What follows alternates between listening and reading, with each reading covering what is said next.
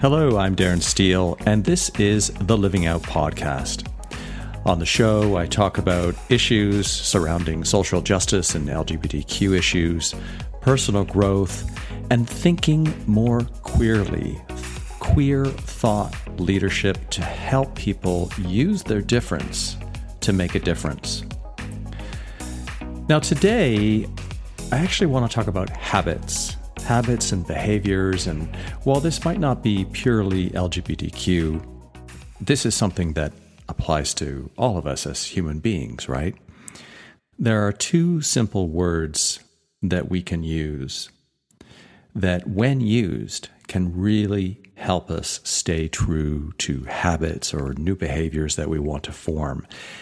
And a failure to use them or using other words that maybe we've been taught to use in place to reinforce habits or to, to stop doing the things that we don't want to do anymore results in much lower compliance.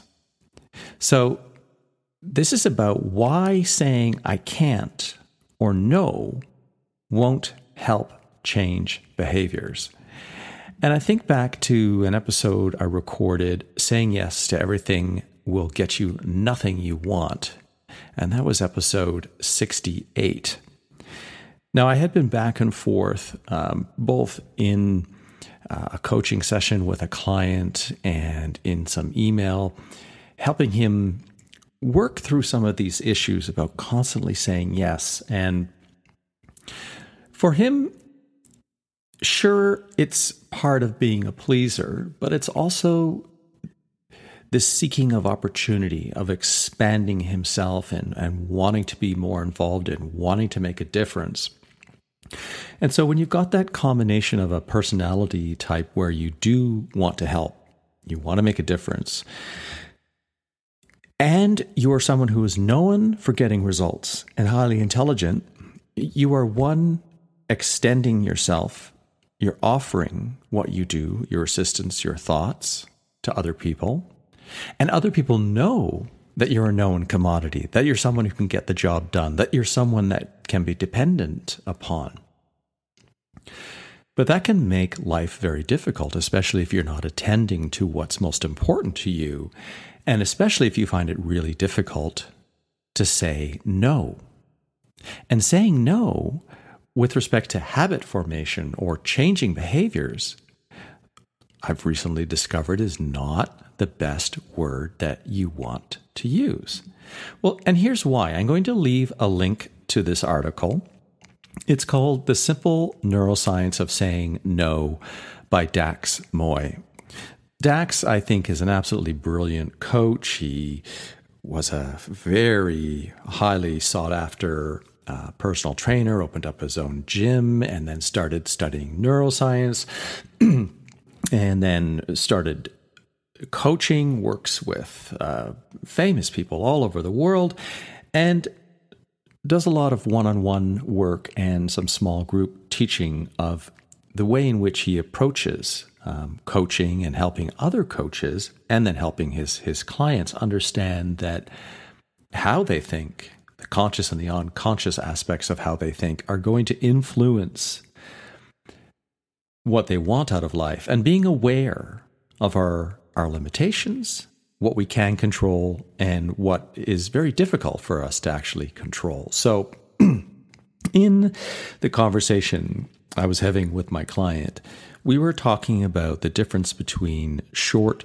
term discomfort versus long term regret now, Brene Brown uses this example, and it's a really gorgeous example. And I believe it's in her five or six hour audio training, um, The Power of Vulnerability, I believe it's called. And she gives a perfect example of, um, you know, she's a mother and her girl is in uh, school, and this may be like a grade one or a grade two class, and the parents were all required to bring some food or a dessert for, I guess, a PTA meeting. And she really wasn't able to. so she told a white lie. But the way the story goes, she actually got caught up in that lie and tried to make a joke of it. But the people that she told this white lie to judged her and thought she was actually kind of a terrible mother for doing this. So that act of her not saying no or what she wasn't going to do and, and why she couldn't do it is uncomfortable to do in the moment for many people, for many of us, but even more so for people that are, you know, type A, high achievers, and yes people that always want to step in, take control, bring their knowledge to the situation.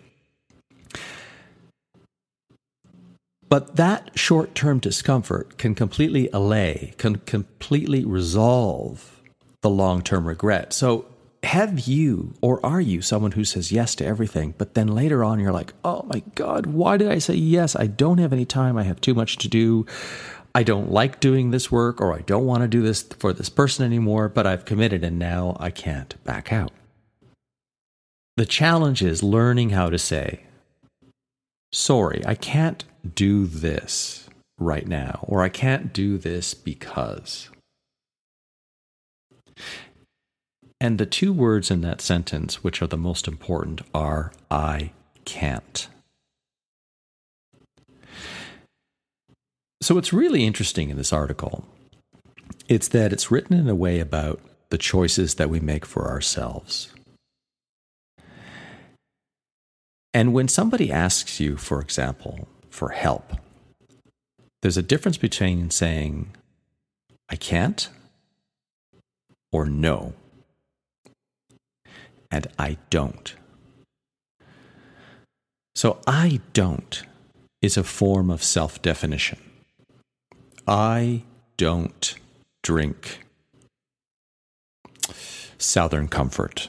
if you don't know what Southern Comfort is, it's a sweet, perfumy smelling, cheap alcohol that was the first alcohol I ever got drunk on before I was of legal drinking age, and it made me so sick. To this day, the smell of it makes me want to vomit. That's a very easy example of I don't drink. That defines me, right? I mean, we are defined by small and large things, but ultimately it's the small things that accumulate and make us really who we are. So I don't drink Southern Comfort right? And and in the most realistic sense, I could say I, I can't because it'll make me sick, but I can't includes the possibility of I can or I could. I don't is definitive and defining.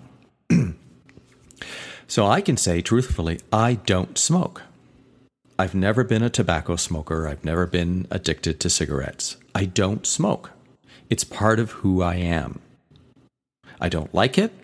I don't think it's good for me. I know it's not good for me. I've made that choice. I don't do it.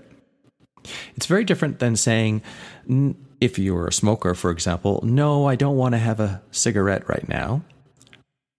Actually, I should correct that because that that's actually a confusing sentence in the neuroscience because you're saying no and you're saying I don't. You're saying no, thank you has a feeling of no, not right now, but ask me again in five minutes and let me see what I feel. Saying, I can't smoke a cigarette right now could be sort of a logical truth in the sense that you might be inside a building and there's no smoking allowed. So you're saying, I can't smoke in the building because. So you see, I can't allows for the possibility of a because. I can't smoke right now because smoking is not permitted in the building. However, I can smoke nine meters away from the entrance to this building. At least that's the law in, in, in, Toronto. You have to be so far away from the entrance of a building to smoke outside. I can't also hold a host of sort of negative, icky feelings like, I can't smoke right now. So maybe you feel like you're judging yourself, self judgment. Maybe you feel like it, it's it's a weakness, like I, I want to smoke right now, but I can't smoke right now, or I'm I'm trying not to smoke right now, or it's a limitation, like I can't smoke right now because I'm in a non-smoking environment. But geez, I really want to have that cigarette, or it's denial of something that you really want to have that you believe you want. Whereas going back to that, I don't, I don't smoke. Hey, would you like a cigarette? Thank you, but I don't smoke bam, it's what else is there within that? So, the interesting uh, thing in this article, The Simple Science of Saying No, is that uh, Dax cites a, a number of uh, th- this research where they did a, a study of a small group of people into three groups. They had a, uh, a control group. Um, and they had a particular temptation. So they measured responses when people were instructed to just say no. And then in the second group, they were instructed to say, I can't. And the third group was instructed to say, I don't. So, for example, I don't eat chocolate or I don't miss my planned workouts whenever they were tempted by something that might lead them astray from doing something. So, what was really interesting was the level of compliance. The, the control group saying no, only 30% of the members lasted for this 10 day measurement period. And in the I can't group, only 10%. So that's interesting. So, three out of 10 or 30% of the people in the just say no group were able to maintain their choice for the 10 day period. People who said I can't, it was only 10% success. So saying I can't is like a complete wash. And right, and remember, I just talked about those emotional triggers. I think that's really what's going on in some of the ancient parts of the brain, like the the uh, mammalian parts of the brain, where we're seeking comfort. So saying I can't, the mammalian brain is like, what? No, I want to feel good. Don't tell me I can't. I want this thing. Now, the interesting statistic was that the I don't group persisted with their choice of what they weren't going to do 80% of the time over the 10 day period. And that's huge, absolutely massive. Now, how easy is it to change, to flip that switch in your head so that you make definitive declarations about what you don't do when you're seeking to achieve your goals, to make an outcome, your objectives, when you're seeking to improve or introduce and solidify new habits and behaviors. It's very different to say, I don't drink coffee versus, I can't drink coffee because that almost implies right now or at the moment, or because I have a sore stomach, or because I've already had five cups and if I have any more, I won't be able to sleep today.